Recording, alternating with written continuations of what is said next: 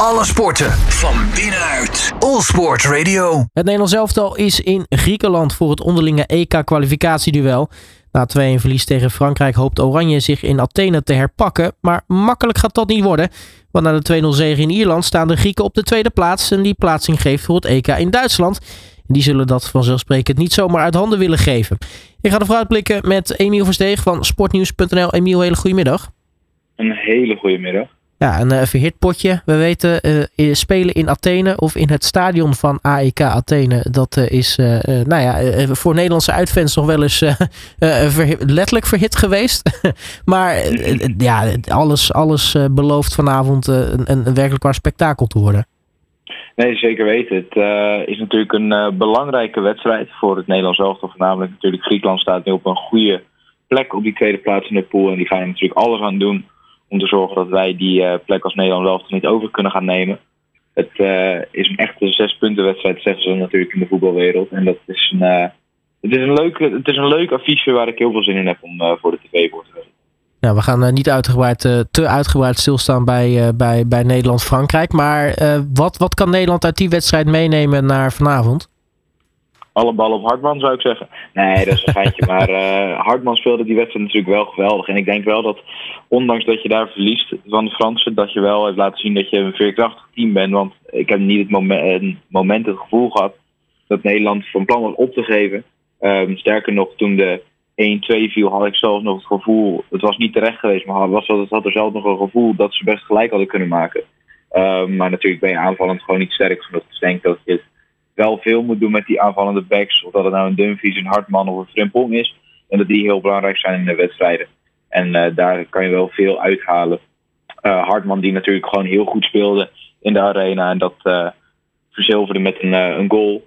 Ja, verder vond ik het, het spel niet eens zo slecht tegen de Fransen. De Fransen natuurlijk gewoon een klasse beter. Dus het was een ingecalculeerd verlies. Maar ik denk wel dat we mee kunnen nemen dat het team best wel redelijk staat. Ondanks een paar afwezige spelers. Ja, want uh, Koeman had natuurlijk van tevoren best veel uh, personele uh, problemen. Hè? Heel veel mensen die wegens ziekte of blessure verstek moesten laten gaan. Nou, dat moet je natuurlijk wel, wel proberen zo goed mogelijk in te vullen. Um, nou ja, Frankrijk, we zeiden het eigenlijk tijdens de voorbeschouwing al. nou ja, die, die, die, ja, logisch als je die verliest. Hè? het Nederlands lijkt er niet klaar voor te zijn. Maar dat je uiteindelijk nou ja, met maar 2-1 verliest. En nou ja, zoals je zegt best wel goed spel uh, ja, laat zien op de mat. Uh, nou ja, was er nog best wel eigenlijk wel wat positieve puntjes te halen uit die wedstrijd. Zeker weten. Nee, de, de, hoe zou ik het zeggen, de plaatsvervangers van een paar van de spelers die er normaal in hadden staan, die speelden gewoon goed. Um, ik vond dat uh, Frimpong en Van de Ven heel goed invielen. Van de Ven sowieso natuurlijk een hele goede voetballer die bij Tottenham ook laat zien dat hij het heel goed doet. Dus ik denk uh, in dat opzicht heeft Koeman het goed neergezet tegen Frankrijk. En ik denk dat het vanavond, als het op deze manier weer zo staat, dat het best wel een leuk interessant wedstrijdje kan worden tegen de Grieken. Waarvan ik toch wel denk dat we hem moeten winnen, ondanks dat de Grieken ook wel een paar sterkhouders hebben. Wat uh, verwacht jij vanavond van de opstelling? Want Koeman heeft natuurlijk niet zo gek veel om, om mee te spelen. Uh, zeker niet voor zo'n belangrijke wedstrijd. Nee, inderdaad. En ik denk ook wel dat, dat het slim zou zijn om te kijken dat hij zoveel mogelijk van de spelers die afgelopen vrijdag hebben gespeeld, nu ook weer samen te laten spelen.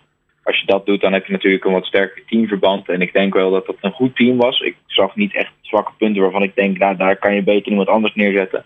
Um, zoals ik al zei, ik vond Hartman bijvoorbeeld heel goed op de plek van Blind. Ik vond dat Geertrui dat goed deed. Um, dus ik denk dat dat soort spelers dat die gewoon lekker moeten blijven staan. Dus ik zou niet zeggen dat die heel veel wijzigingen door moet voeren. Um, je zou natuurlijk kunnen zeggen als Dumfries moe is, dat weet je niet. Dan zou hij natuurlijk uh, zou Frimpong daar natuurlijk kunnen spelen. Um, en Van de Ven zou eventueel ook een basisplaats kunnen krijgen. Maar ja, ik zou ook niet Geert eruit halen. Van Dijk moet je ook niet wisselen natuurlijk. Dus in dat opzicht, als ik Koeman was, lekker beginnen met deze elf. Die er ook tegen Frankrijk stonden. En dan eventueel aankijken of dat je wissels moet doorvoeren. Bijvoorbeeld een Frimpong, bijvoorbeeld een Van de Ven.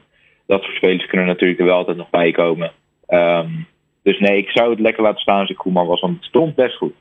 Nou, de verwachting is ook dat hij het uh, grotendeels laat staan. Uh, alleen, uh, ja, de centrumspits was nog een klein, kleine vraagteken. Ja, gaat hij voor Weghorst of gaat hij toch Malen brengen? Een speler waar overigens de coach van de tegenstander, Gustavo Poyet, wel erg fan van is.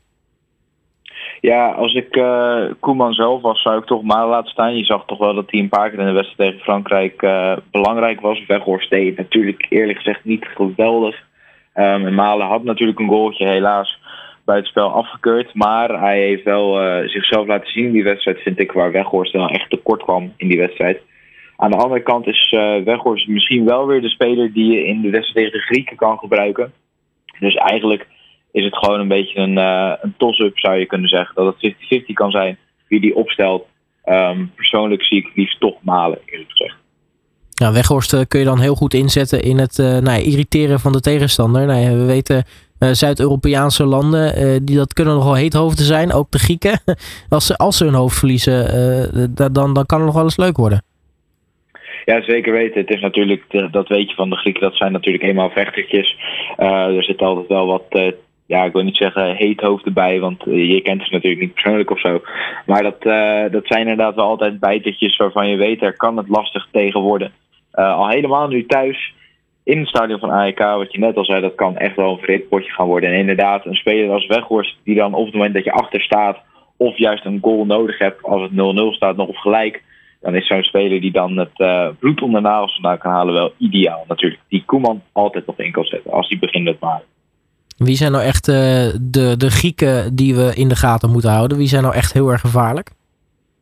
Nou, wat mij dus best opviel is dat uh, good old Georgios Giacomakis daar gewoon in de spits uh, speelt. De topscorer van VVV een paar seizoenen geleden in de Eredivisie. Um, terwijl je zou denken, in de bloedvorm die Pavlidis op dit moment is bij AZ, zou die wel in de baas staan, maar dat is dus niet zo. En Giacomakis die was belangrijk bij de goals um, tegen Ierland afgelopen vrijdag. Hij scoorde de 0-1 met een geweldige kopbal op een voorzet van Tsimikas, de linksback van uh, Liverpool. En gaf een belangrijke paas die leidde tot een 0-2. Dus die is nog steeds gevaarlijk zoals hij ook al was in het seizoen dat hij bij VVV zat. Heeft toen een paar stappen gemaakt richting Celtic en speelt nu in Amerika. Maar doet het bij de Grieken dus ongelooflijk goed. Verder is die linksback Tsimikas dus ook wel gevaarlijk. Was belangrijk bij die 0-1 en is gewoon een best goede back voor zo'n elftal. En die keeper Vlago Dimos is natuurlijk altijd gewoon een gevaar. Die heeft een tijdje onder de lat gestaan in uh, Portugal. Dus ik denk dat het ook wel een, uh, een, goede keeper is die ze daar hebben staan.